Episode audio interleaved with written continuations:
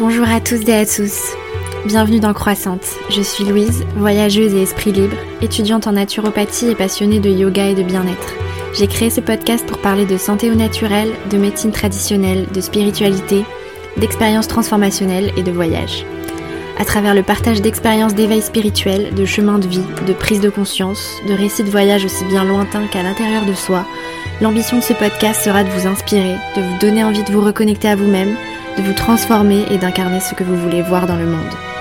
Le but est aussi de promouvoir avec mes invités les médecines douces et traditionnelles, l'univers mystique, ainsi que des façons alternatives et durables de voyager qui permettent selon moi de faire tout ce chemin.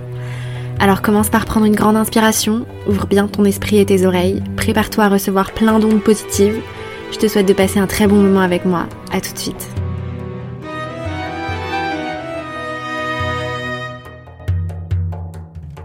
Hello tout le monde, j'espère que vous allez bien, que vous avez bien profité de l'été indien, la fin de l'été et que vous vous préparez doucement à l'arrivée de l'automne et à ces soirées cocooning. Personnellement, à l'heure où je fais l'introduction de cet épisode, je pars au Maroc demain, donc il n'y aura pas d'automne pour moi cette année. Euh, je vais rejoindre d'ailleurs Laura que j'avais interviewée dans l'épisode 11 et 14 du podcast. Euh, je la rejoins euh, vers Tagazout. Il fait encore 30 degrés là-bas. J'ai trop hâte d'y être et de vous partager mes aventures sur Instagram et peut-être sur YouTube aussi bientôt. Avant de commencer l'épisode, je voudrais vous remercier encore une fois pour votre présence et votre soutien. Vous avez été très nombreuses et nombreux à participer au concours que j'ai lancé dans l'épisode précédent. Et vos messages, vos partages et vos commentaires sur Apple Podcast m'ont énormément touché. Et s'il y a des retardataires, sachez qu'il me reste encore une trentaine de cartes cadeaux pour un abonnement à l'application de méditation guidée Evolume à vous distribuer. Voilà, ces cadeaux. Euh, aussi, vous avez déjà eu ce cadeau, mais que vous avez envie de l'offrir à un de vos proches, n'hésitez pas à m'envoyer un message privé sur Instagram pour savoir si c'est toujours ok et à écouter l'épisode précédent si ce n'est pas déjà le cas. Un grand, grand, grand, grand, grand merci aussi à Sandrine qui a généreusement décidé de me soutenir dans mon travail sur le podcast avec un don régulier de 5 euros par mois qu'elle a fait sur Utip. Le lien est dans la description de l'épisode et euh, si comme elle tu considères que le podcast a de la valeur et que tu veux m'offrir une petite rémunération symbolique pour ce travail, eh bien gratitude éternelle envers toi. Alors aujourd'hui, je reçois Mathilde qui termine ses études de naturopathie et qui, comme moi, vous le savez maintenant si vous avez écouté l'épisode 10, a adopté une alimentation végétale à dominante crue. Elle va donc nous faire un petit exposé de naturopathie hygiéniste et nous parler des théories d'un célèbre médecin américain, le docteur Morse, sur le pouvoir de guérison d'une alimentation de végétaux crus. Elle va aussi nous expliquer quels ont été les bienfaits sur elle et elle va nous donner des petits tips pour adapter à chacun cette alimentation à la période hivernale qui arrive. L'épisode est une mine d'informations, j'ai reçu beaucoup de questions ces derniers temps sur cette alimentation et j'espère avoir répondu dans cet épisode à toutes vos questions.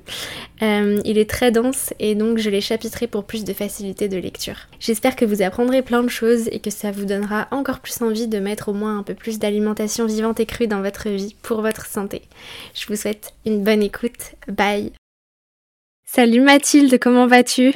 Bonjour, ça va bien et toi?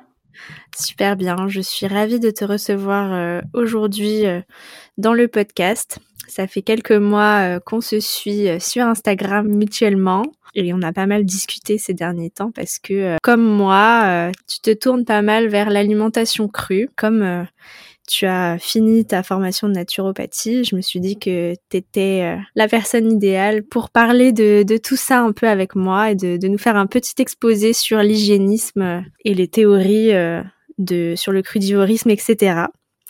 alors je vais te laisser te présenter un petit peu euh, comment tu veux te définir, quelles sont tes formations, quel est ton parcours, etc. Ça marche. Ben, merci beaucoup de me laisser euh, la parole aujourd'hui. Je suis très contente. Euh, du coup, ben, moi, c'est Mathilde. J'ai 27 ans. Et oui, je suis en toute fin de formation de naturopathie. Là, ça se compte en jours. Donc, j'ai pas tout à fait fini, mais, presque. Et du coup, je vais m'installer à mon compte d'ici un peu moins d'un mois, on va dire. Je suis aussi digital nomade, donc ça, nous fait encore un point commun. Yes Depuis très peu de temps, mais, euh, mais ouais, ouais, ça y est quoi. Et du coup, au niveau de mon parcours, alors moi, j'étais pas du tout dans ce domaine-là auparavant, comme beaucoup d'entre nous.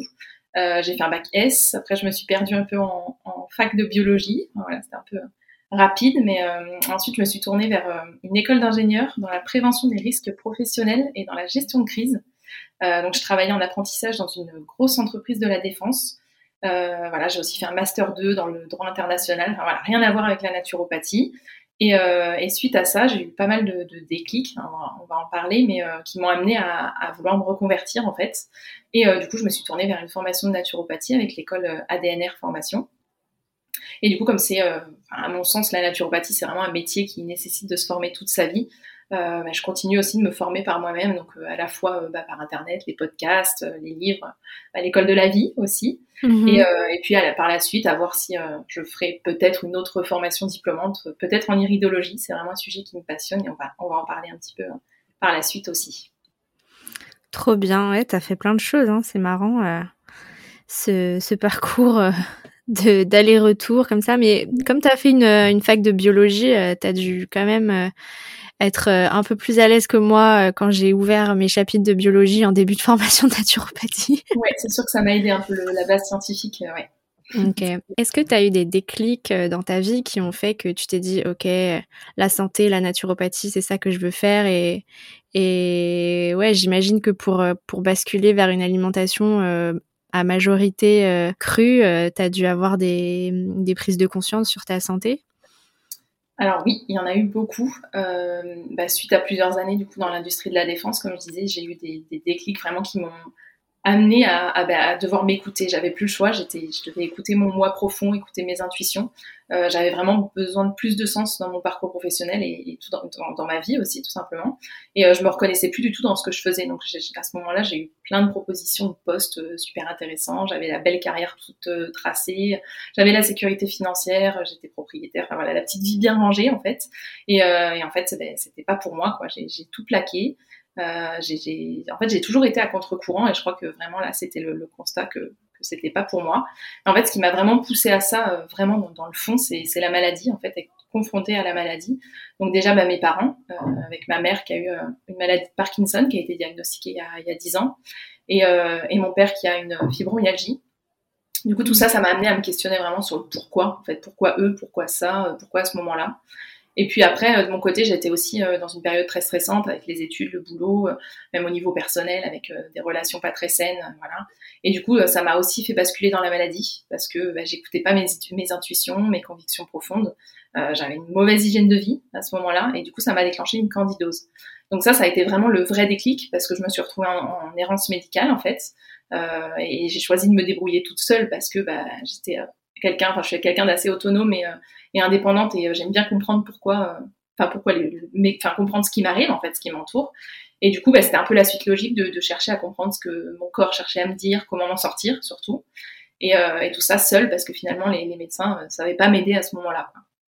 Alors bien entendu, je le rappelle, tout ce qui est technique naturelle, naturopathie, euh, ça n'a pas pour objectif de remplacer la médecine conventionnelle, ce qu'on appelle, enfin qu'on appelle la médecine allopathique. Euh, là, je parle que de mon cas, de ma propre expérience, et du coup, euh, c'est vrai que la candidose, c'est quelque chose de très difficile à diagnostiquer. C'est encore peu connu du monde médical, et souvent, c'est des années d'errance, en fait, pour les malades. Donc, du coup, quand je suis, je suis tombée malade, j'ai passé, j'ai commencé à passer des heures à m'informer, à chercher sur Internet, à créer euh, des liens dans toutes ces informations que je trouvais. Et forcément, ça m'a mené vers la naturopathie et euh, vers la nécessité de prendre soin de soi, de son hygiène de vie, de, gérer son stress et ses émotions aussi. Et, euh, et, ça, je le faisais pas du tout à ce moment-là.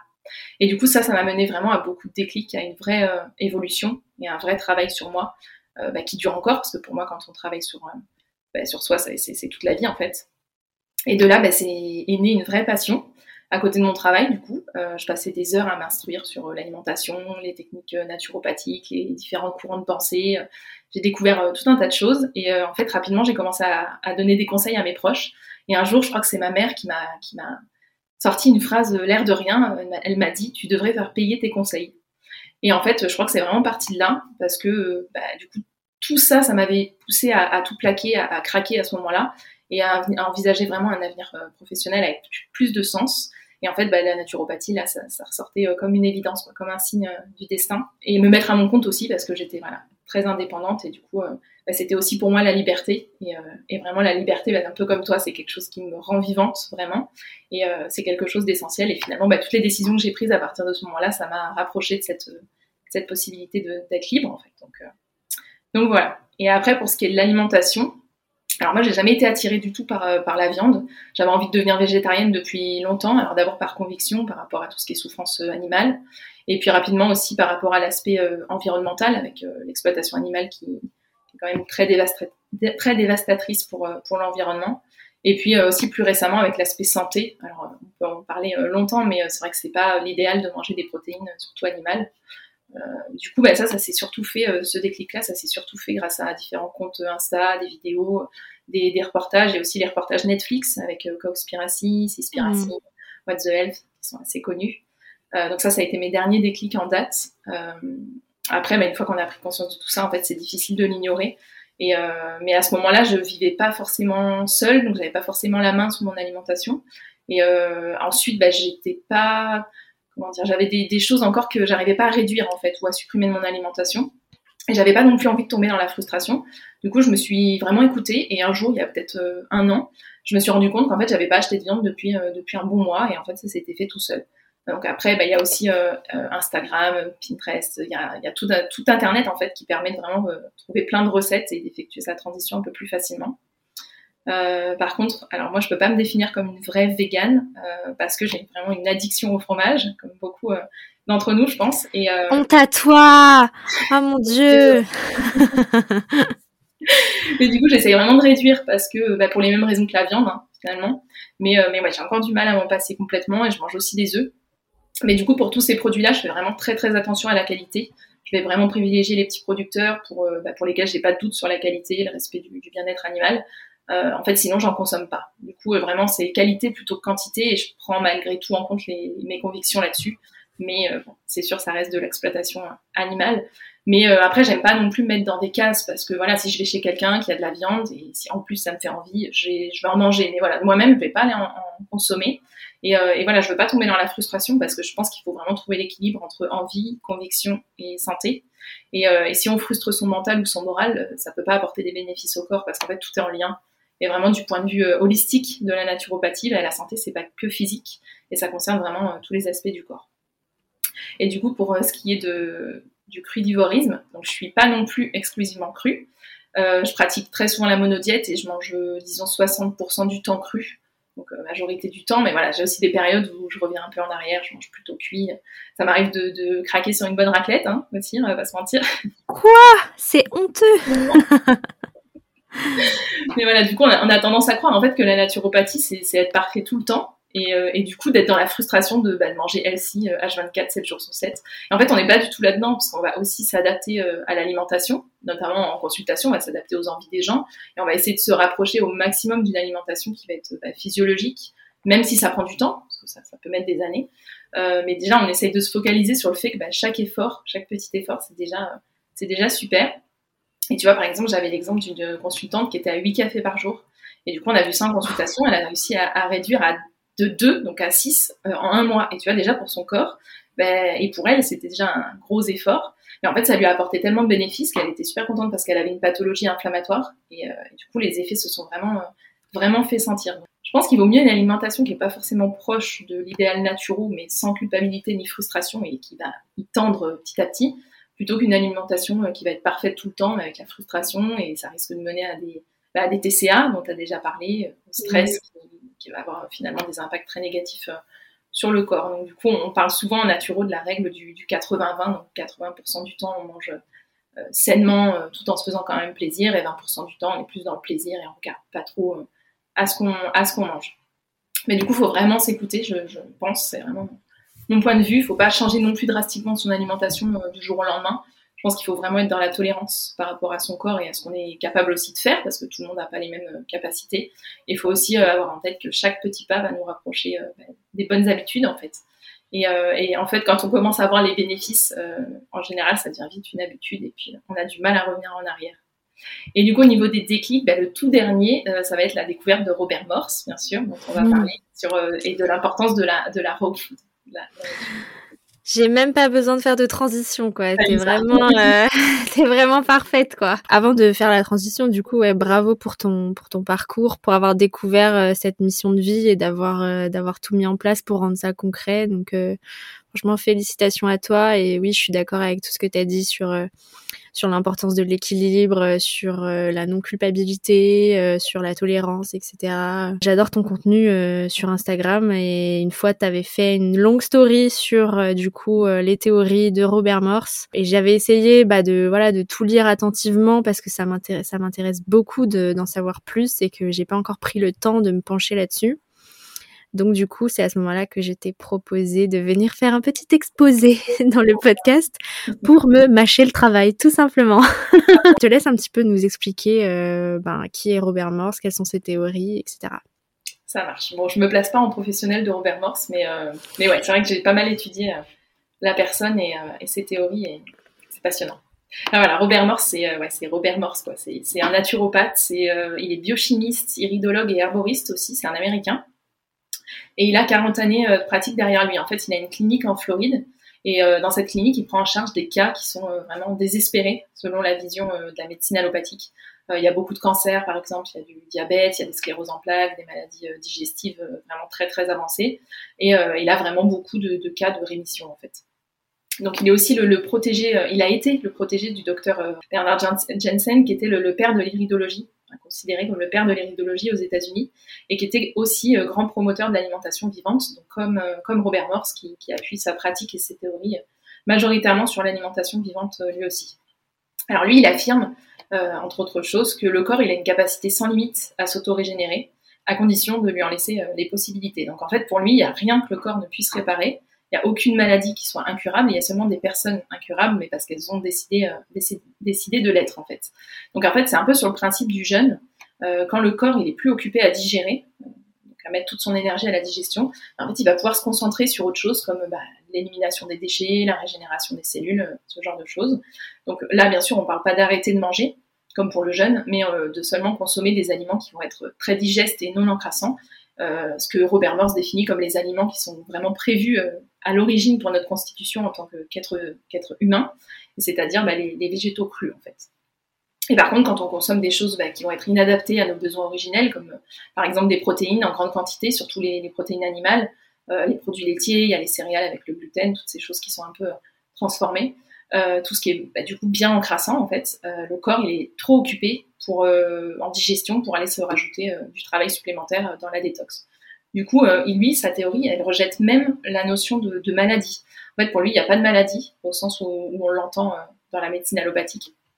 En fait, il s'agit euh, toujours pour lui d'un problème d'acidose qui est plus ou moins avancé. Donc, ça va engendrer des troubles, des douleurs, des maladies, et, in fine, bah, la mort. Quoi. Et, toujours d'après lui, la régénération cellulaire, elle peut pas avoir lieu dans un milieu acide, sauf qu'en fait, bah, on est tous plus ou moins acides bah, à cause déjà de notre alimentation qui est plus réellement adaptée à notre constitution, comme je le disais avant, et, euh, aussi à nos réels besoins. Donc là, c'est surtout euh, un problème lié à l'alimentation, mais il y a aussi tout ce qui est lié à l'hygiène de vie globale, parce que ben, voilà, le stress, le manque de sommeil, la sédentarité, toutes ces choses-là, c'est des éléments qui viennent aussi acidifier fortement le, corps. Donc lui, il revendique clairement le, retour à une alimentation qui soit au maximum végétale et crue, et qui va permettre une détoxication en profondeur et à terme une régénération de l'organisme via la réduction de l'acidose, qui est le problème de base. Donc en fait, pour lui, les aliments les plus alcalinisants, qui vont lutter contre l'acidité, c'est vraiment les légumes, mais encore plus que ça, les fruits. Et pour lui, ça permet vraiment d'apporter tout ce dont le corps a besoin, y compris les minéraux, les nutriments, les protéines. Donc pour lui, avec une alimentation même 100% crue, il ne peut pas y avoir de carence. Mais, euh, mais voilà, parce que ça apporte tout ce qu'il faut et dans les quantités qui sont exactement adaptées à notre organisme et à nos besoins du coup originels. Et, en fait, les produits laitiers, les protéines, les sucres raffinés, tout ce qui est alimentation ben, industrielle et transformée, ça va être vraiment acidifiant. Et, euh, et, donc, en consommant des aliments qui vont être basiques, donc alcalinisants, on va vraiment permettre à l'acidité du corps de, de sortir, de s'éliminer. Après, il n'y a pas que ça, bien sûr, il faut aussi travailler sur tout ce qui est euh, émonctoire, donc les organes d'élimination, parce que ces organes sont souvent bloqués, surtout chez les personnes bah, dans notre société, quoi, en fait.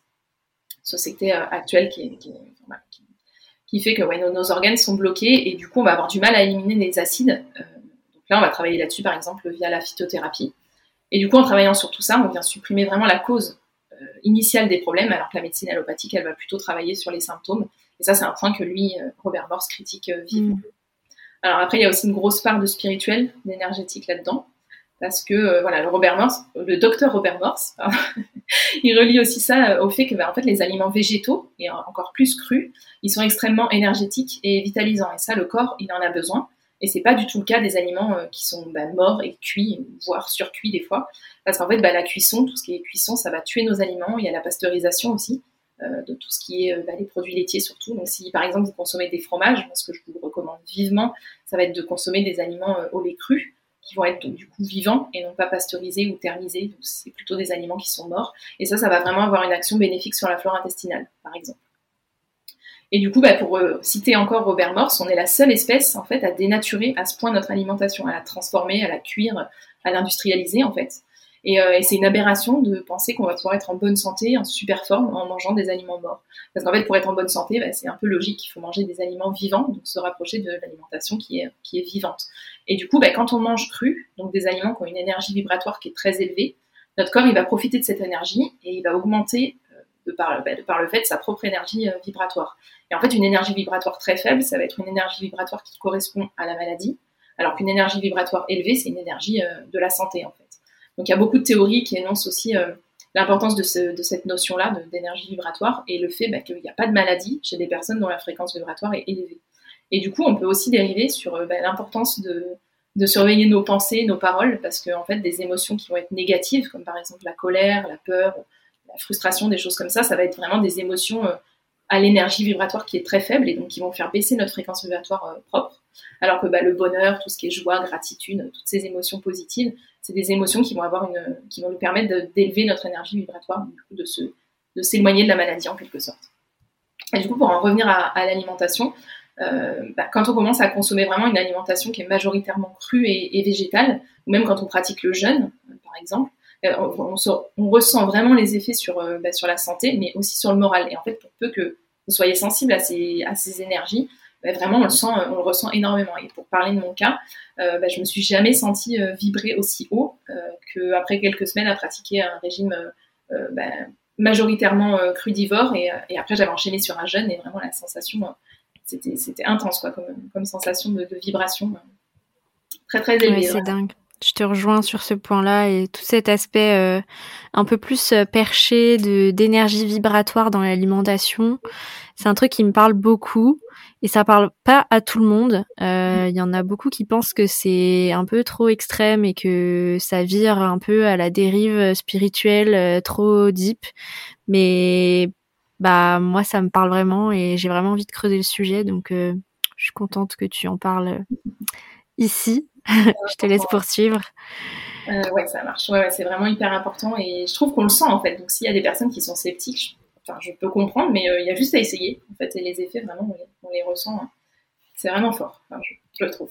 Et du coup, pour revenir au docteur Morse, euh, il appuie aussi ses théories beaucoup sur l'iridologie, dont je parlais précédemment, et plus particulièrement sur l'iridologie lymphatique. Donc l'iridologie, c'est une technique d'analyse de, de l'iris, dans l'œil, qui va supposer que l'iris est découpé en, zones précises en fait qui correspondent aux, différents organes. Donc c'est un peu une cartographie de notre corps au niveau de l'iris. Et la lymphe, donc iridologie lymphatique, la lymphe c'est un des liquides majeurs du corps humain avec le sang. Euh, donc c'est un liquide qui a été euh, quasiment oublié par les médecins. Alors c'est un liquide qui est vraiment majeur. Euh, en tout cas c'est peut-être pas oublié, mais il bah, s'y intéresse pas vraiment en fait. Et en fait c'est un liquide transparent qui est présent dans l'ensemble du corps et dans lequel toutes nos cellules baignent. Donc c'est vraiment primordial euh, dans le sens où ça permet d'apporter aux cellules à la fois les nutriments essentiels pour leur fonctionnement, mais aussi ça permet de les débarrasser de tous leurs déchets. Donc c'est un peu le total égout, euh, le total égout de notre corps en fait.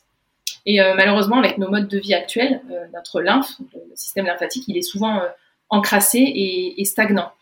C'est un peu pour imager l'image du, bocal, l'eau du bocal du poisson qui devient marron. Et du coup, bah, les cellules, elles, sont dans ce, liquide euh, qui stagne, elles s'étouffent avec leurs déchets, et du coup, ça crée de l'acidité. Euh, et en plus, elles n'ont plus un apport suffisant en nutriments, et en fait, elles vont dégénérer, et c'est comme ça qu'on tombe dans la maladie. Et du coup, par sa pratique de, l'iridologie lymphatique, euh, le docteur Robert Morse, je vais y arriver. Ce bon vieux Robert Morse. Morse. Il met en évidence bah, à la fois les, les, faiblesses énergétiques, il arrive à montrer quels sont les organes qui souffrent ou ont souffert, et aussi leur niveau de souffrance et les zones d'encrassement lymphatique. Et je trouve que c'est vraiment un outil qui est, super pour, pour, savoir vraiment beaucoup de choses sur, la personne et pour déterminer quelles sont les faiblesses possibles et les zones qui sont encrassées en fait chez une personne. Et donc potentiellement, ça permet aussi de savoir quelles, seront bah, ses futures pathologies dans le sens où, par exemple, un encrassement lymphatique de la zone de la zone tête, ben, on peut facilement mener à des, ça peut facilement mener à des pathologies qui vont être euh, neurodégénératives, par exemple.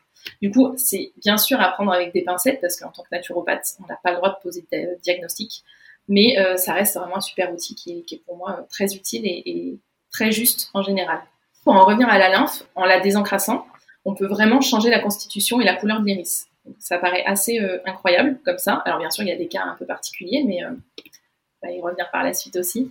Mais euh, du coup, en prenant en compte le système lymphatique et en étudiant son fonctionnement, en comprenant vraiment son importance, en fait, tout devient clair et, euh, tout s'explique. On comprend vraiment d'où viennent les maladies et, euh, le fait que le, corps, ben, en effet, peut tout, tout régénérer. Parce qu'en fait, la stagnation lymphatique, elle entraîne la stagnation des déchets, l'acidose et puis du coup la maladie.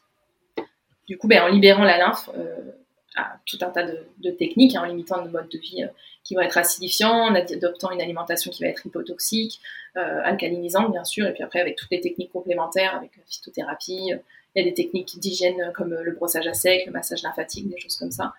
et puis il y a aussi la sédentarité, comme je le disais, il y, a, tout un tas de choses comme ça qui vont vraiment facilement permettre de libérer les, capacités de régénération du corps et du coup bah, qui permettent de tout, tout réparer. Et il y a même des mmh. exemples, alors en vidéo, il faut aller voir la chaîne YouTube de, de Robert Morse, il y a même des, des, exemples de régénération de la moelle épinière ou des neurones. Voilà, des choses qu'on pense euh, impossibles à réparer. Et en fait, bah, là, il y a des exemples vivants, du coup. Donc, euh, donc voilà, sa chaîne YouTube, elle est vraiment très bien faite et, euh, et je la recommande à tous. je mettrai le lien ouais, dans, dans les descriptions du podcast aussi. J'ai trouvé une chaîne YouTube aussi qui traduit toutes ces interviews. Ouais.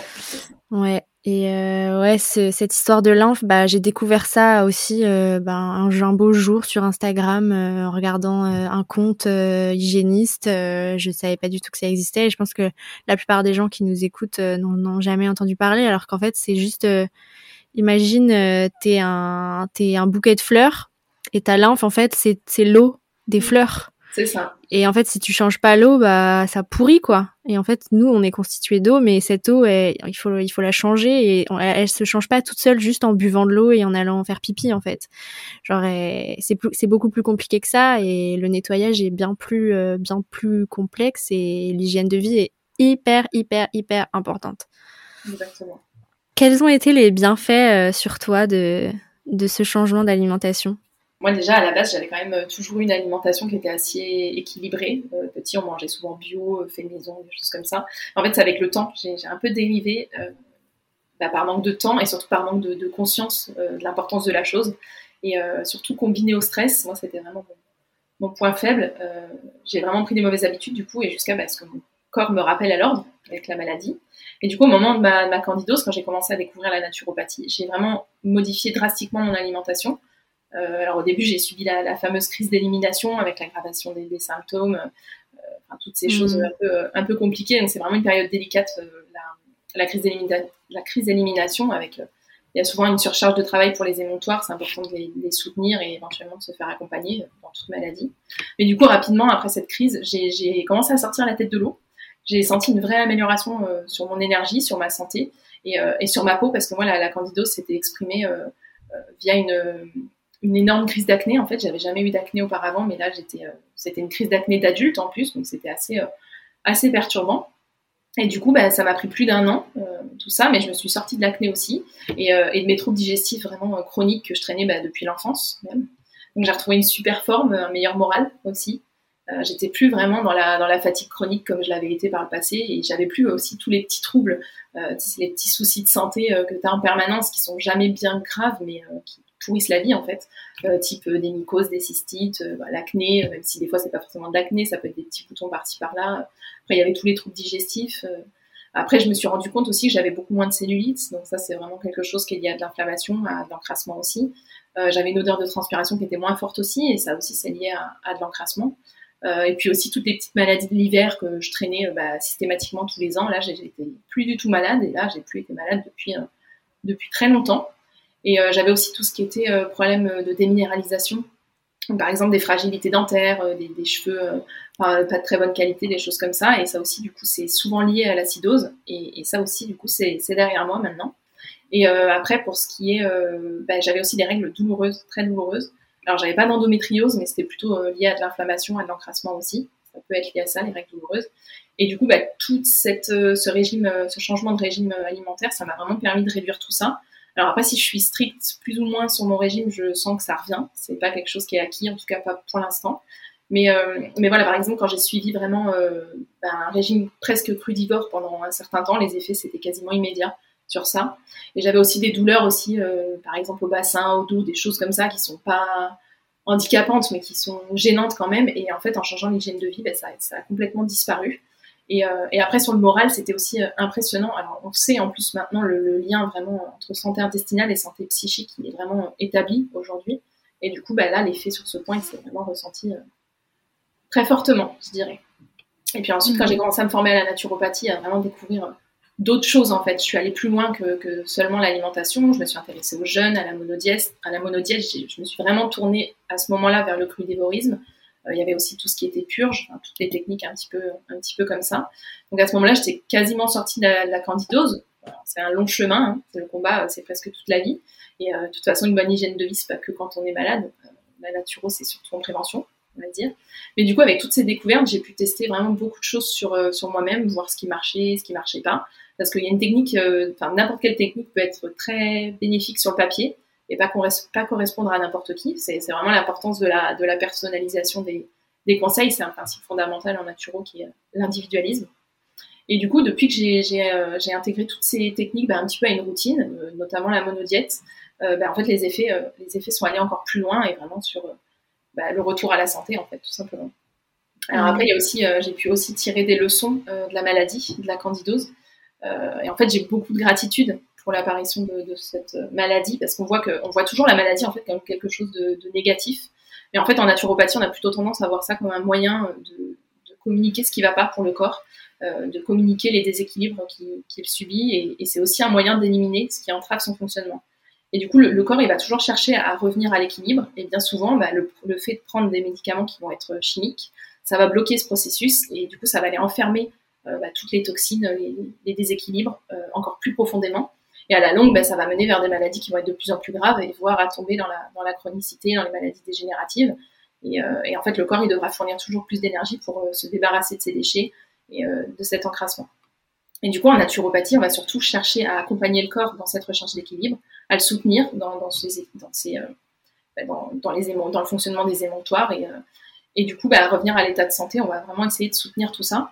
Mais pour ça, il faut apprendre à écouter son corps, il faut revenir à l'essentiel, il faut répondre à, ses vrais besoins et du coup pas à ceux que bah, l'industrie pharmaceutique ou agroalimentaire va essayer de nous vendre. Euh, même si, bah, voilà, bien sûr, il ne faut pas tomber dans l'extrémisme de refuser toute la médecine euh, allopathique en bloc.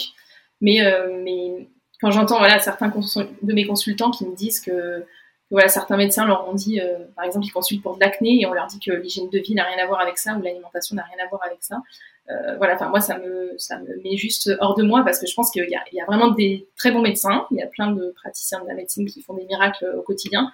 Mais voilà, en général, en règle générale, j'ai vraiment l'impression qu'on s'est trop éloigné de nos, de nos, besoins fondamentaux et en fait on nie l'évidence. Donc euh, c'est un peu l'exemple. Est-ce que tu mettrais du vinaigre dans ta voiture? En fait, ben là, on, sait exactement ce qu'on fait. On se nourrit mal, on n'écoute pas nos besoins, nos envies et du coup on force trop sur la machine et on attend Pourtant que notre corps, bah, il vive vieux, en bonne santé, en super forme, avec jamais de douleur. Et du coup, bah, au bout d'un moment, c'est juste pas possible. Et la naturopathie, je trouve que du coup, dans ce sens-là, c'est super complexe, mais c'est aussi euh, beaucoup d'évidence, cette chose logique, et c'est des choses qu'on a oubliées avec le temps. Et du coup, bah, moi, la candidose, ça m'a vraiment permis de revenir à l'essentiel et de prendre conscience de tout ça, de trouver vraiment ma véritable vocation aussi et d'en faire profiter les autres, parce que c'est un, métier qui est tourné euh, vers l'autre, vers, l'aide aux personnes, quoi. Hmm. Et du coup, bah, là, c'était vraiment un petit rappel à l'ordre de mon corps. Alors, c'était pas grave, hein, une candidose, c'est pas grave, même si ça peut dégénérer euh, jusqu'à la septicémie et entraîner la mort. Donc, c'est quand même pas quelque chose à prendre à la légère, mais c'est rien d'irréversible, en fait, avec une bonne hygiène de vie. Et du coup, sans l'écoute de mon corps et de, cette maladie à ce moment-là, ben, peut-être que j'aurais glissé euh, vers la maladie chronique. Et, euh, et, voilà, et du coup, maintenant, ça me permet vraiment d'être plus à l'écoute. Et, et, je sais que je peux plus faire d'excès sur le long terme comme comme je le faisais auparavant. Enfin, vraiment, je, me sens vite mal et je sais que j'ai besoin d'écouter mon corps. Je peux, peux plus, je peux plus ignorer tout ça. Hmm. Du coup, il y a aussi la notion de décodage biologique. Alors, je ne sais pas si ça te, si ça te parle. En fait, c'est la signification des maladies. Donc, c'est vraiment un outil qui est génial. J'en ai déjà entendu parler. J'ai un livre là-dessus que, que je ah. dois lire. Je pense qu'on va, on va parler du même. mais du coup, ça, ça permet vraiment de. C'est vraiment quelque chose que j'ai mis en place dans mes consultations. Et, euh, et moi, ça, la découverte de ça, ça m'a vraiment permis de changer ma vision de la maladie. Et en fait, ça permet vraiment d'expliquer pourquoi une maladie, elle va s'exprimer d'une telle façon. Donc pour moi, par exemple, la candidose, ça s'est manifesté par de l'acné. Et, euh, la symptomatique de, de, l'acné, il y a, y a, plein de choses en fait. C'est, euh, ça peut être un rejet de soi, ça peut être un rejet de sa propre image, ça peut être de la dévalorisation, un manque d'amour. Et voilà, clairement, moi à l'époque, c'était, c'était tout ça. Et en fait, le décollage biologique, ça permet vraiment comprendre le message derrière la maladie et de comprendre pourquoi pourquoi le corps nous envoie ce message-là. Alors il y a aussi la symbolique par exemple des troubles intestinaux, troubles digestifs, donc généralement c'est un souci avec des émotions qui vont être refoulées, des situations qu'on n'arrive pas à accepter ou à digérer. Et du coup, euh, voilà, c'est simplifié, mais euh, en fait, toutes les maladies et tous les troubles, les organes, les douleurs, les, parties du corps, elles ont une symbolique. Et, euh, à chaque fois, moi, j'ai été en plein dans le mille pour moi, mais aussi pour mes proches et, pour mes consultants aussi. Et du coup, ben, c'est vraiment la maladie, comme on dit, c'est le mal à dit. Euh, et, c'est le corps qui va, qui va parler et ça permet vraiment de prendre conscience de, l'impact du psychique et des émotions sur le corps. Et, euh, et, ça permet généralement de venir déverrouiller des choses, euh, d'avoir en fait des déclics qui vont permettre de, de, comprendre, de comprendre la maladie, de comprendre son corps et, de prendre conscience de ces déclics, bah, ça permet d'essayer de travailler dessus et, de, bah, de, déverrouiller tout ça. Quoi. Et du coup, moi, le livre que j'ai, alors peut-être que tu as le même, c'est Le Grand Dictionnaire des maladies et des malaises de Jacques Martel. C'est un incontournable j'ai commencé à le feuilleter et j'ai pris quelques photos euh, de, certaines pages, dont l'acné d'ailleurs. Ah euh, je voulais me, me, repencher dessus, mais euh, j'adore tout ce que tu dis sur le fait que la maladie est un cadeau. Je trouve que c'est très beau de, de, dire ça parce que parce que c'est vrai en fait. votre meilleur ami c'est votre corps et il vous parle. Et il vaut mieux avoir des petites maladies et écouter son corps plutôt que se dire euh, ah bah non je suis jamais malade tout va bien je continue ma petite vie. Et par contre en général ce genre de personnes là contractent des cancers etc parce que euh, le corps s'est tu pendant longtemps et que ça ressort plutôt euh, des grosses maladies derrière. Donc ouais c'est une bonne philosophie et un beau message à faire passer que, que ouais d'écouter son corps parce qu'il parce qu'il vous parle et que effectivement chaque petite maladie en fait est une opportunité d'aller regarder ce qui va pas, ce qu'on peut améliorer. Et donc, effectivement, euh, vu de ce point de vue-là, c'est un cadeau. Exactement. Parler juste de l'iridologie rapidement. Euh, du coup, sur ce point-là, j'ai aussi eu des gros résultats sur moi-même. Donc, comme je disais, on peut changer la, couleur de ses yeux. Et, euh, et je l'ai vécu en fait moi-même. du coup, bah, en fait, j'avais eu par exemple, petit exemple, j'avais eu une pyélonéphrite, donc une infection du, rein, il y a quelques années, et j'ai vu en apprenant un petit peu l'iridologie, j'ai vu vraiment le, ben, sur la trace euh, au niveau de l'œil, en fait, sur l'iris, j'avais une petite trace euh, noire au niveau de la zone rein à gauche. Donc c'était vraiment euh, un truc tout simple, mais déjà je trouvais ça puissant. Et après, en fait, avec l'iridologie, on peut aussi voir, comme je le disais, les zones d'encrassement. Et je me suis rendu compte que mon niveau d'encrassement, il avait aussi beaucoup reculé au niveau de, mon iris depuis la mise en place d'une meilleure hygiène de vie. Euh, donc le plus marquant, ça a été suite à plusieurs jeunes et, euh, à une monodiète, qui a eu une vraie régression de la tâche. En fait, pour faire simple, tu as les yeux bleus, il y a trois types de, yeux. Donc tu as les yeux bleus qui sont plutôt des terrains acides et qui vont plutôt développer des pathologies euh, d'inflammation. Euh, ensuite, tu as les yeux marrons. Donc là, le, terrain, il a moins tendance à l'acidité, mais il va plutôt avoir tendance à s'encrasser. Donc c'est souvent des pathologies qui vont être plutôt à bas bruit, qui vont vraiment plutôt être des pathologies chroniques, alors que les yeux bleus, ça va plutôt être des choses qui vont être douloureuses, qui vont être aigu. Et ensuite, tu as les constitutions mixtes, donc souvent c'est des yeux vert noisette, ça c'était mon cas. Et, euh, en fait, la, coloration marron euh, noisette au milieu de l'œil, elle apparaît en fait au cours de la vie, donc soit par surcharge euh, liée à l'encrassement, soit la coloration peut se, transmettre, par héritage. Donc déjà, c'est pour ça qu'un bébé peut déjà avoir les yeux, les yeux encrassés parce que ça peut être transmis par héritage via les parents ou alors bah, lié à une mauvaise hygiène de vie des bébés. Et du coup, dans les deux cas, en fait, que ce soit par surcharge ou par euh, hérédité, euh, il y aura toujours une surcharge toxémique euh, au niveau du, foie. Et en fait, il y aura toujours aussi des, troubles digestifs. Donc c'est vraiment quelque chose qui est, spécifique à cette composition, constitution d'yeux. Et en fait, la couleur rouille marron qui est au centre de l'œil, ça va être une coloration qui est liée à un excès de d'acide oxalique. et en fait, ça traduit vraiment un déséquilibre de la flore intestinale avec une surcharge du foie et, souvent il y a une hyperperméabilité intestinale. Du coup, c'était vraiment mon cas avec la zone marron qui était étendue et presque pas de, de verre autour. Euh, et, ça peut même arriver qu'on croit en fait qu'on a les yeux marrons et en fait en dessous ils sont verts parce que le marron est complètement euh, euh, présent, complètement tout recouvert et du coup là c'est un encrassement qui est très important. Et on voit vraiment des exemples très intéressants d'ailleurs sur, la page YouTube de, Robert Morse. Et, du coup, en travaillant sur vraiment bah, sur l'hygiène de vie, sur l'alimentation principalement, on peut vraiment amener à, réduire cette, zone d'encrassement euh, et, voilà, moi en travaillant là-dessus, j'ai vraiment vu le marron qui, a, qui, a, rétréci et le vert qui est devenu euh, moins vert parce que la couleur verte c'est aussi euh, lié à un autre type de, de toxique, de toxines, pardon. Et du coup, du coup, bah, ce vert a aussi a aussi disparu. Donc voilà, il y avait tout un tas de choses qui sont vraiment bah, qui ont changé en fait au niveau de mes yeux et je trouvais que c'était vraiment le plus le plus marquant quoi. Du coup. Incroyable, mais j'aimerais bien voir le avant après. Le problème, c'est que j'ai pas fait d'avant, donc j'ai essayé de retrouver sur des photos. Il ah. euh, faudrait vraiment que je cherche plus, mais ouais, c'est c'est vraiment marrant. Ok. Bon alors j'ai une question à 3 millions de dollars euh, que tout le monde euh, que tout le monde m'a posé, enfin que j'ai reçu beaucoup de messages pour me poser cette question-là. Comment gérer l'alimentation crue et l'hiver dans un pays froid? Parce que bien sûr l'été c'est facile de se faire des salades de fruits et de se la péter avec sa pastèque quand il fait 35 degrés, mais en hiver, euh, qu'est-ce qu'on fait? Donc, euh, je te laisse répondre. Merci.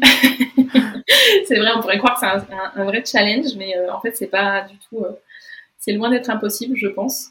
alors, pour reciter juste Robert Morse rapidement, lui, alors il dit effectivement, c'est difficile de manger végétal et cru dans les régions froides parce que justement le froid, la période de froid, ça va être contraire au régime, à ce régime-là en fait.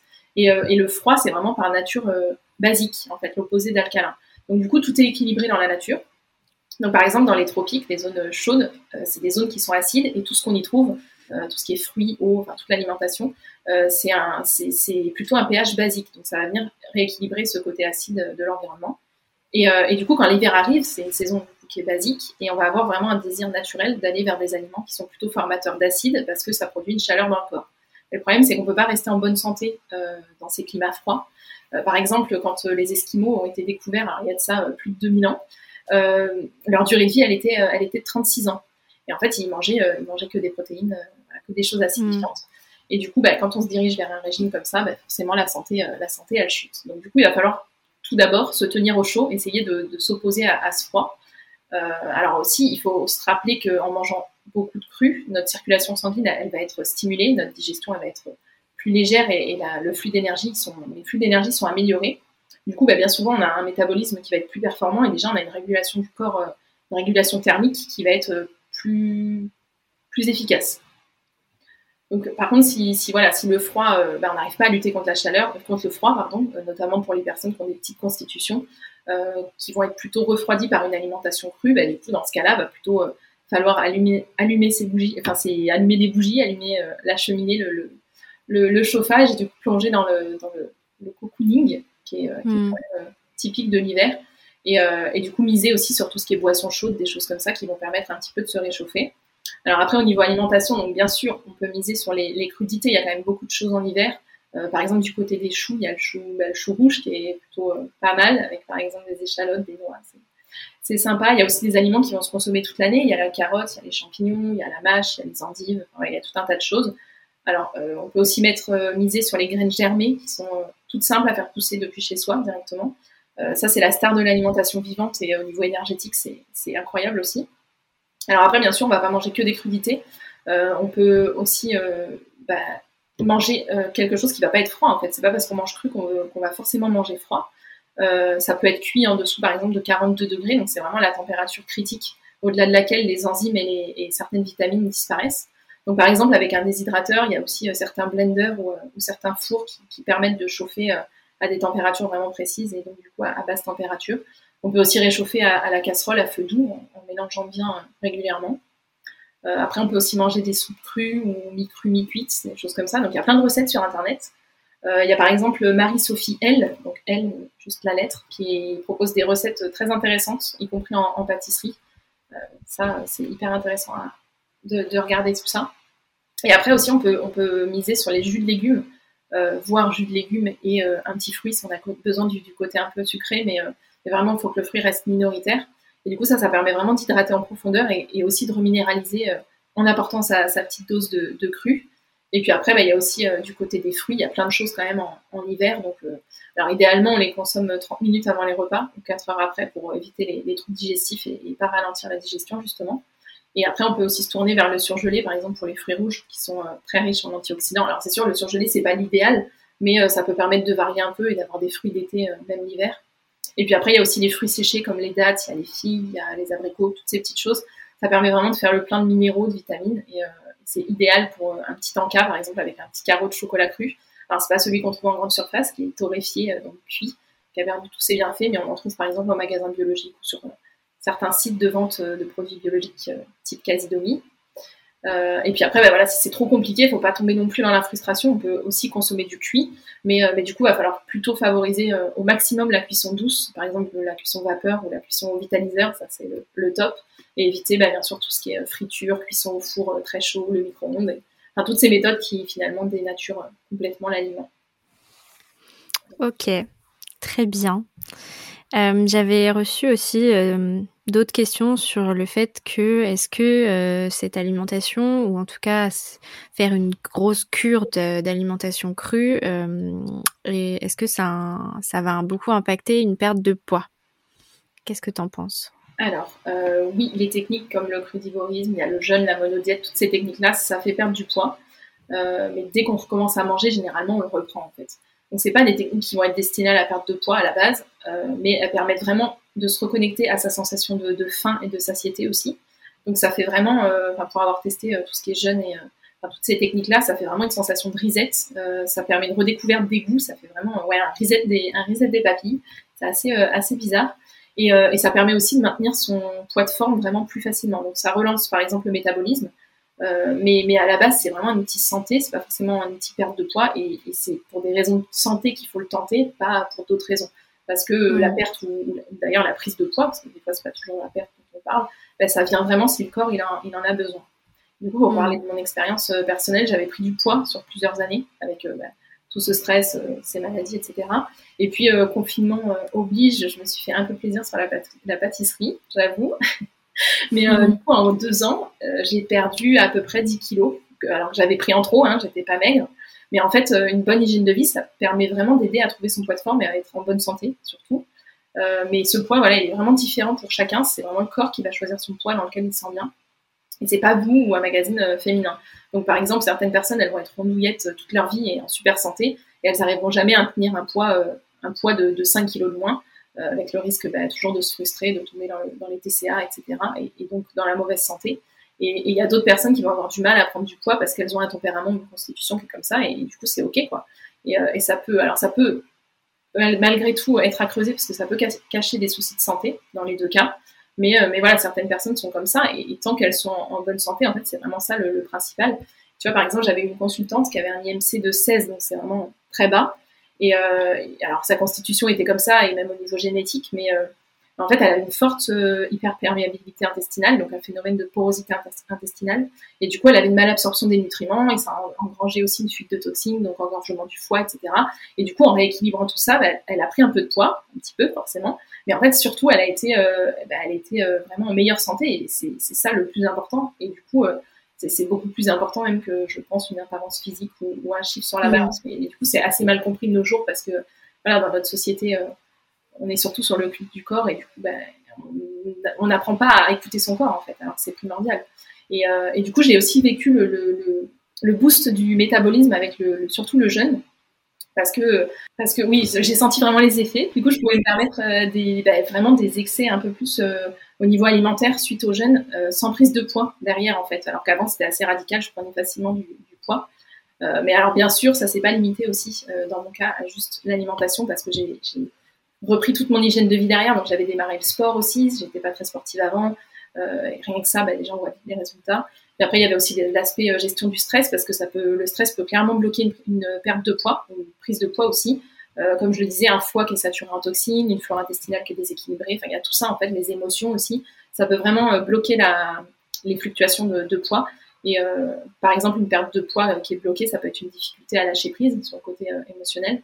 on retient les choses en fait, le poids des choses, le poids des souffrances. il y a aussi ça à, aller creuser. Il y a aussi le sommeil qui est hyper important, parce qu'un manque de sommeil, ça reste un stress pour l'organisme. Donc ça peut aussi jouer sur l'appétit, sur la transformation des sucres plutôt en graisse qui vont aller se stocker.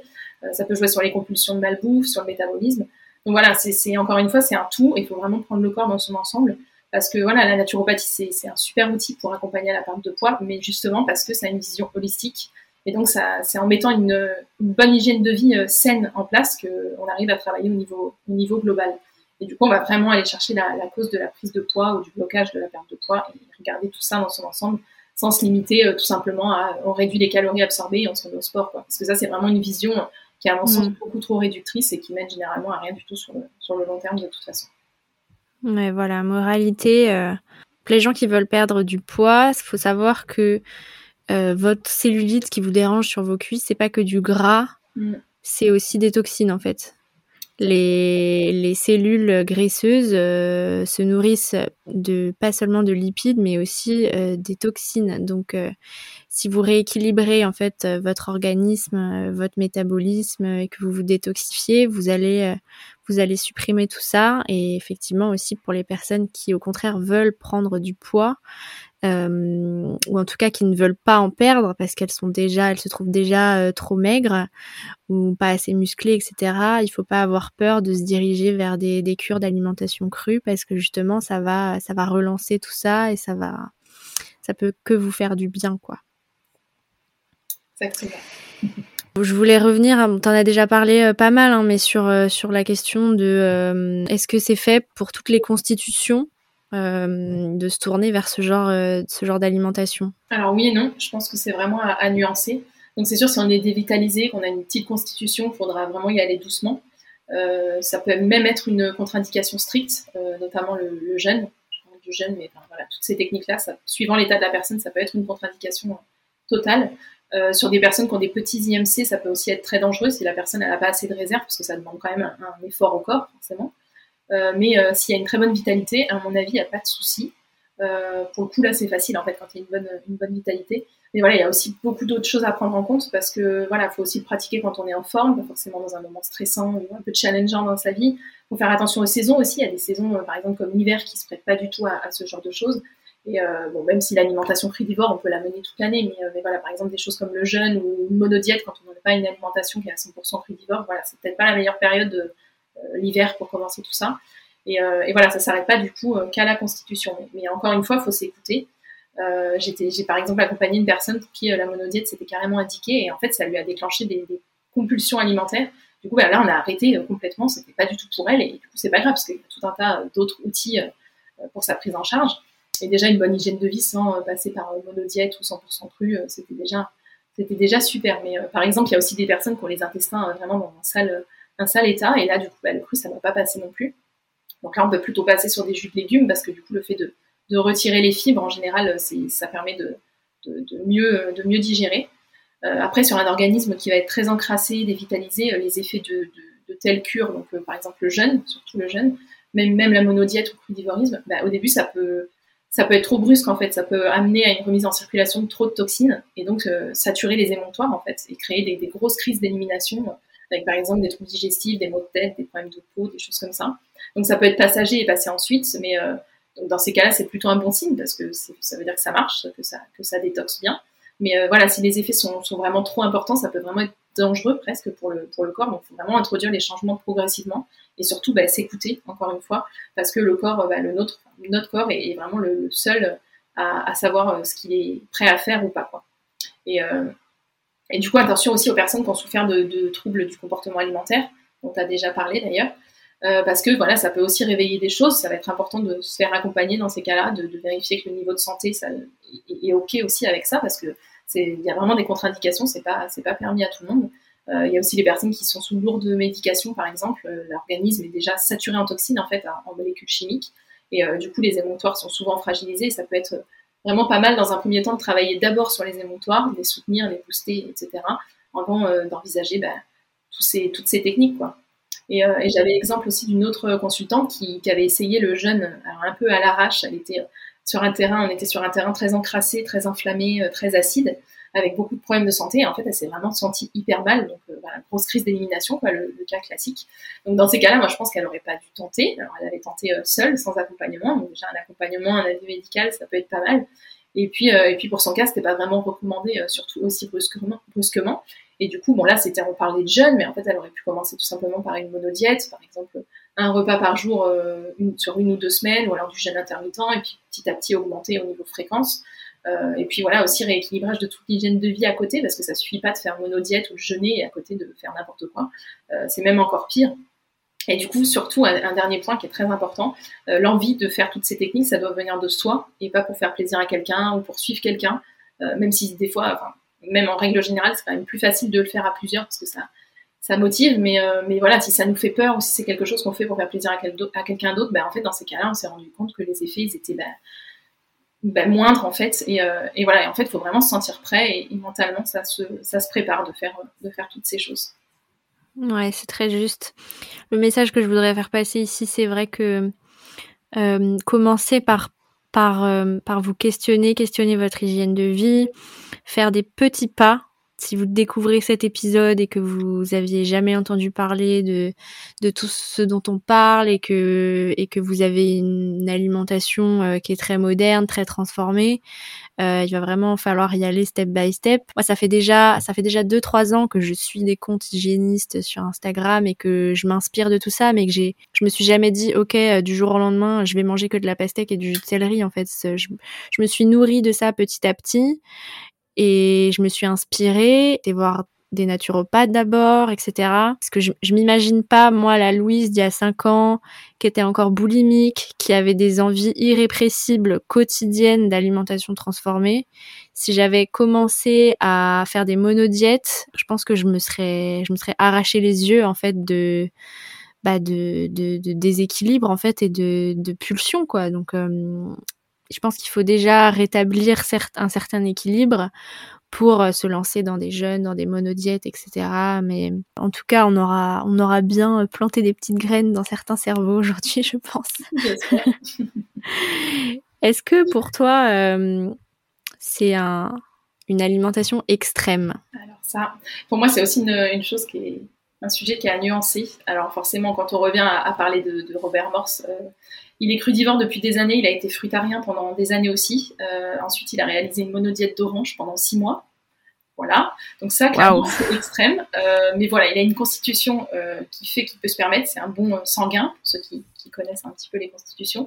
Et après, voilà, son cas, il est vraiment particulier, il le fait en connaissance de cause, il le fait personnellement sans. Enfin, voilà, la monodiète d'orange, il l'a pas fait pour être un exemple pour d'autres personnes, il l'a fait pour lui. Et derrière, il y avait aussi une intention particulière côté spirituel. Enfin voilà, je développe pas plus, mais il a écrit un livre, euh, Le miracle de la détoxination, qu'on peut trouver sur Le Chou Brave, euh, il y a encore pas longtemps en français, sinon il est disponible en anglais.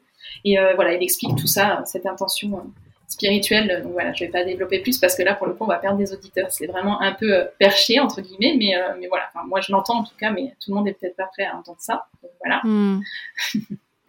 bon, bah, on fera un autre épisode pour parler de ça alors. Ah, mais du coup, voilà, on entend aussi beaucoup de, des histoires de personnes. Alors, pour parler plus spécifiquement du jeûne, on entend des histoires de personnes qui seraient mortes. Alors, moi, je pense que c'est vraiment à prendre avec des pincettes. Il faut pas seulement se fier aux médias, des fois qui colportent des infos pas toujours euh, très fiables, à mon sens. Ah bon? Alors, euh, bien sûr, il y a des risques, il y a des contre-indications. C'est clairement pas pour tout le monde, hein, encore une fois. Euh, il y a aussi une manière de, de faire parce que le jeûne, voilà, c'est pas juste s'arrêter de manger et puis, et puis c'est tout, quoi. Euh, j'ai encore récemment un ami qui m'a dit, euh, voilà, qu'il il avait une hygiène de vie euh, abominable, il mangeait n'importe quoi. D'un seul coup, il s'est dit, oh, je me sens un peu en excès, je vais faire un jeûne, voilà, d'un coup. Et puis après, il avait faim, forcément, donc il a repris immédiatement son alimentation comme avant, quoi, avec fast-food, la totale. Et du coup, bah voilà, rien de pire pour détruire son intestin, il n'y a pas d'autre mot, donc il a été hyper malade, forcément. Et en fait, dans, le, dans le jeûne, bah, la reprise alimentaire, elle est presque aussi importante, si ce n'est plus, que, que le jeûne en lui-même. Et c'est pareil pour la descente alimentaire qui, qui précède le jeûne. Donc, il faut vraiment pas faire n'importe quoi.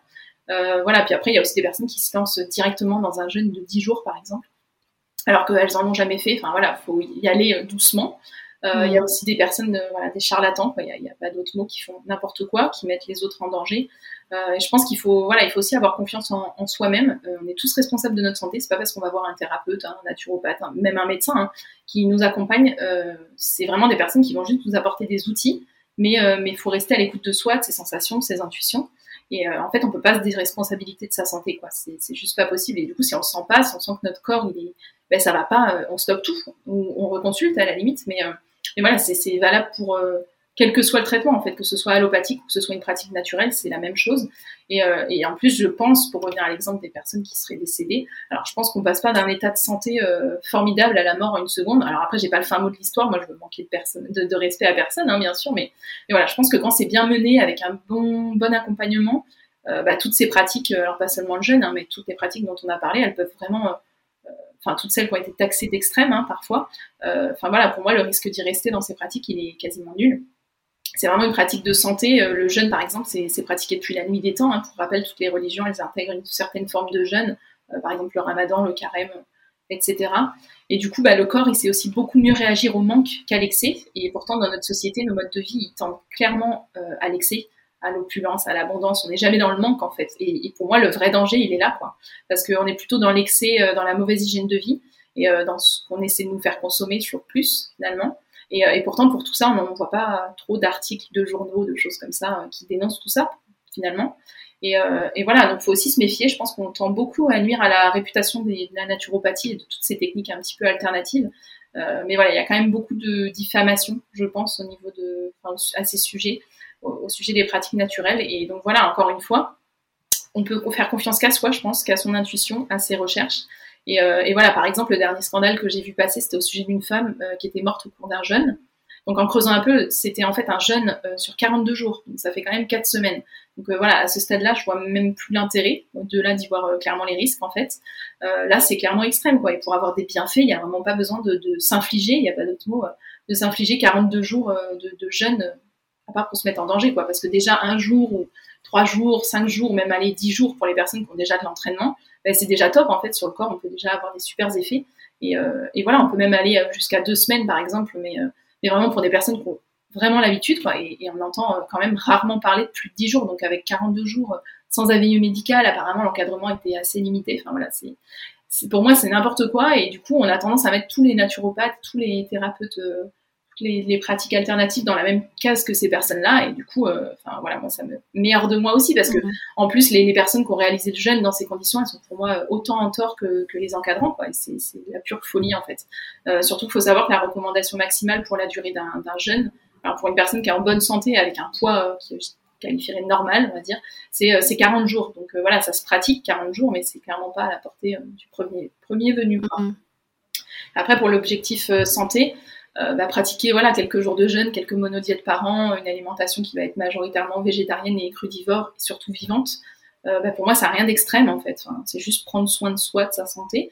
Mais, euh, mais voilà, après on n'est pas obligé d'être crudivore ou végétarien pour prendre soin de sa santé non plus. Et en fait ça va être vraiment la clé, ça va être une bonne hygiène de vie globale.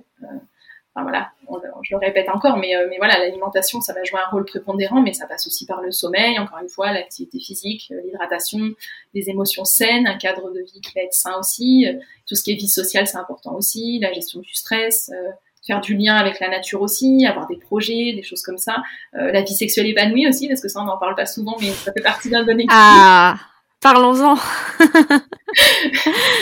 du coup, voilà, enfin, si on, dit ça, on pose ça sur le papier, ça a l'air assez, euh, assez simple. Bon, après, c'est sûr que c'est un équilibre à viser. Et, euh, et, comme tu disais dans un précédent podcast, euh, la vie ne sera jamais un long fleuve tranquille. Et, et ouais, gérer son stress, rester positif quand tu as tous les, problèmes du monde qui te tombent dessus, bah ouais, c'est sûr que tu as juste envie de dire j'en vois tout balader, quoi. Mais, mais voilà, faut vraiment que ce soit un équilibre général sans tomber ouais, dans les pratiques extrêmes parce que oui, bien sûr, ça mmh. existe.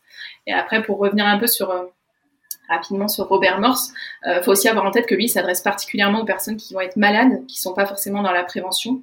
Euh, enfin, ça va être de la prévention. Il propose des outils qui vont être destinés à la prévention, mais vraiment dans sa, dans sa clinique, il intervient vraiment en curatif. C'est même du sauvetage, quoi, dans ces cas-là. Euh, voilà, ce sont mmh. des personnes qui sont vraiment très malades et du coup, ce qu'il pratique, c'est forcément extrême. Euh, parce que voilà, ça va pas être forcément utile chez des personnes qui vont être en pleine santé, parce que du coup, dans ce cas-là, comme je le disais, une bonne hygiène de vie, c'est déjà c'est juste la base, quoi. Mais, euh, mais voilà, au grand mot, les grands remèdes, comme on dit. Et, euh, et pour le coup, dans ce cas-là, bah, lui, ça fait clairement ses preuves et euh, il y a des rémissions qui sont vraiment impressionnantes. Et je pense que du coup, ces préconisations, pour moi, c'est un film, un film directeur qu'il faut garder en tête. C'est vraiment un idéal vers lequel tendre, mais sans tomber dans le régime morse, entre guillemets, vraiment strict, mm. qui, voilà, de toute façon, ça va être difficile à suivre dans un contexte d'une personne qui va être en bonne santé, mais qui va conserver une vie sociale. Enfin voilà, si quand on a une vie sociale, c'est un peu difficile de manger 100% cru, donc on peut tendre vers ça. Je pense que c'est nécessaire, mais pas pas tomber dans le strict, euh, voilà quoi. Puis il y a aussi un, important euh, bah, encadrement euh, par les par les équipes du docteur Robert Morse, parce que voilà, il fait pas ça à l'arrache, il y a vraiment un vrai suivi. et puis puis souvent c'est aussi les dernières chances de s'en sortir pour les personnes après des mm. années d'errance médicale ou de, de souffrance. Donc voilà, en général c'est triste à dire, mais ça motive un peu, quoi. Et, euh, et puis voilà, un régime 100% cru, c'est, selon moi, c'est tenable, mais voilà, il y a certaines personnes qui arrivent euh, très bien. Et voilà, si on suit le principe du, du docteur Morse, à mon sens, c'est vraiment un régime qui est hyper intéressant pour sortir de la maladie. Mais quand on en est sorti, ça peut être bien de revenir à une, alimentation qui va être un peu plus normale. Alors, bien sûr, pas à base de 100% de fast-food, mais voilà, une alimentation qui va être saine. Tolérante, quoi. Voilà, c'est ça, ouais. Donc, dans le 80-20, en fait, dont je parlais mm. tout à l'heure. Et après, euh, à voir aussi comment le corps il réagit parce que c'est pas fait à tout, pour tout le monde. Euh, voilà, il y a des personnes qui tentent le 100% cru et qui se retrouvent bah, avec des carences, euh, des déminéralisations, et alors que pour d'autres ça va être la solution. Donc du coup, on en revient vraiment au principe bah, de l'individualisme. voilà, et c'est pareil avec tous les régimes en fait. Donc voilà, faut vraiment, faut vraiment, on n'est pas tous égaux là-dessus et ça va vraiment dépendre des pathologies, des constitutions et, et voilà, faut vraiment s'écouter, je pense. Mais mais voilà, après, euh, dans le cas de, Robert Morse, il y a aussi des témoignages. On voit que les personnes, elles sont vraiment impressionnées et les effets sont là. Donc, je pense que dès qu'il y, a un écart, euh, bah, elles le sentent. Du coup, on n'a pas forcément. Enfin, voilà, quand il y a des écarts et qu'on revient en arrière, on n'a pas forcément envie de ça. Donc, forcément, ça motive aussi. Mais, euh, mais voilà, encore une fois, chacun son chemin sur le. Chacun sa vitesse sur le chemin de la santé. Et voilà, il y a des personnes qui sont qui vont pas arriver à tenir des régimes comme ça. Et je pense que voilà, encore une fois, pour terminer, ce sera, ce sera le mot de la fin sur cette question. Mais je pense vraiment qu'encore une fois, il faut vraiment s'écouter, écouter son corps et, euh, et voilà, et pas forcer. Mmh, exactement. Et je rajouterais d'apprendre à se connaître. Exactement. Parce que vous ne serez pas capable de savoir quel est votre équilibre avant d'avoir appris à vous connaître. Et pour ça, il faut se poser des questions, s'observer et être accompagné par des praticiens, faire des même des médecins en fait, euh, faire des faire des tests, euh, faire des examens, voir des naturopathes, voir différents euh, voir différents praticiens de médecine alternative pour pour apprendre à se connaître et trouver en fait c'est c'est ça le plus dur en fait, c'est trouver qu'est-ce qu'on a besoin. Et ça, vous pouvez pas le savoir comme ça. Donc c'est pour ça que c'est pour ça que j'ai fait ce podcast en fait. C'est pour inciter les gens à aller voir des praticiens de médecine alternative c'est ça le fond du truc. Euh, donc euh, ce sera aussi le message de la fin euh, pour cette question. Et on va conclure cet épisode du coup. J'ai envie que bah, tu nous parles un petit peu de toi, de tes projets, où est-ce qu'on pourra te retrouver, des nouvelles réflexions que tu voudrais partager ou voilà, n'importe quoi que tu aurais envie de partager pour terminer l'épisode. Ça marche. Euh, bah, du coup, où est-ce que je vais? Bah, Du coup, là, je vais passer ma soutenance de fin d'études d'ici quelques semaines. Donc voilà, comme je le disais, je vais vraiment très prochainement m'installer à mon compte. Donc j'ai pour euh, projet de me spécialiser dans tout ce qui est euh, accompagnement des maladies chroniques dégénératives, euh, bah, bien sûr aussi sur la candidose, qui est quand même mon sujet, et puis, et puis sur la fibromyalgie aussi, donc qui est une maladie chronique, qui était mon sujet de mémoire. Donc voilà, ça, ça va être le côté spécialisation. Et après, j'ai aussi pour projet de, créer un accompagnement aux, jeunes donc euh, un encadrement euh, si possible en petits groupes, euh, parce que voilà, à plusieurs, comme je le disais, c'est toujours plus sympa et ça permet de, se motiver. De pas lâcher parce que c'est pas non plus hyper simple, surtout au début quand on n'a pas l'habitude. Et en fait, j'ai eu pas mal de demandes et c'est vrai qu'à chaque fois, ce qui ressortait, c'était que bah, on sait jamais à qui s'adresser pour avoir un accompagnement aux jeunes. Donc on entend souvent dire qu'il faut pas se lancer seul, qu'il faut se faire accompagner, mais on sait pas à qui s'adresser. Donc souvent, bah, les médecins pas, veulent pas toujours entendre parler de ça ou alors c'est pas formés. Et puis, on a beaucoup de naturopathes qui sont pas non plus euh, spécialisés dans le domaine. Et voilà, c'est quand même de, quelque chose d'assez spécifique. Donc, euh, donc voilà, j'ai pour projet euh, de créer cet accompagnement d'ici début d'année prochaine, je pense. Cool, et ben je serai cliente, j'espère que tu me réserveras une petite place privilégiée. Vraiment, trop cool. Où est-ce qu'on peut te retrouver? Tu as un compte Instagram? J'ai un compte Instagram qui va changer de nom parce que du coup tout le monde pense que je m'appelle Romy. Mais oui Mais donc c'est pas Romy, c'est Mathilde, donc je vais changer le nom très prochainement. Donc ouais, sur Instagram. Et là, je suis en train de faire mon, site internet aussi. J'ai aussi une chaîne YouTube où je vais parler de mon expérience sur la candidose. Voilà. Ok, je savais pas. Trop bien. Et eh bien, je mettrai tout ça dans les descriptions des épisodes. Euh, eh bien, merci beaucoup Mathilde. Euh, vraiment, je tiens à te remercier parce que tu as énormément préparé cet épisode. Tu nous as fourni un contenu très riche et très dense que je vais chapitrer pour faciliter la lecture euh, pour ceux qui nous écoutent parce que je pense que c'est pouf c'est beaucoup d'informations et mais c'était très intéressant et merci beaucoup d'avoir pris ce temps-là et c'est voilà gratitude envers toi. Merci à toi. Et puis euh, merci pour ton temps et euh, on se retrouve euh, on se retrouve bientôt. Merci beaucoup. À bientôt. Salut. Merci d'avoir écouté cet épisode jusqu'au bout. S'il t'a plu, n'hésite pas à le partager autour de toi et sur tes réseaux et à m'envoyer un message pour me dire ce que tu en as pensé sur Instagram, at Louise Brenner. N'oublie pas de t'abonner et si tu es sur Apple Podcast, à le noter 5 étoiles et à laisser un avis positif, c'est ce qui me soutiendra le plus. Un grand merci à toi et je te dis à bientôt pour de nouveaux épisodes inspirants. Bye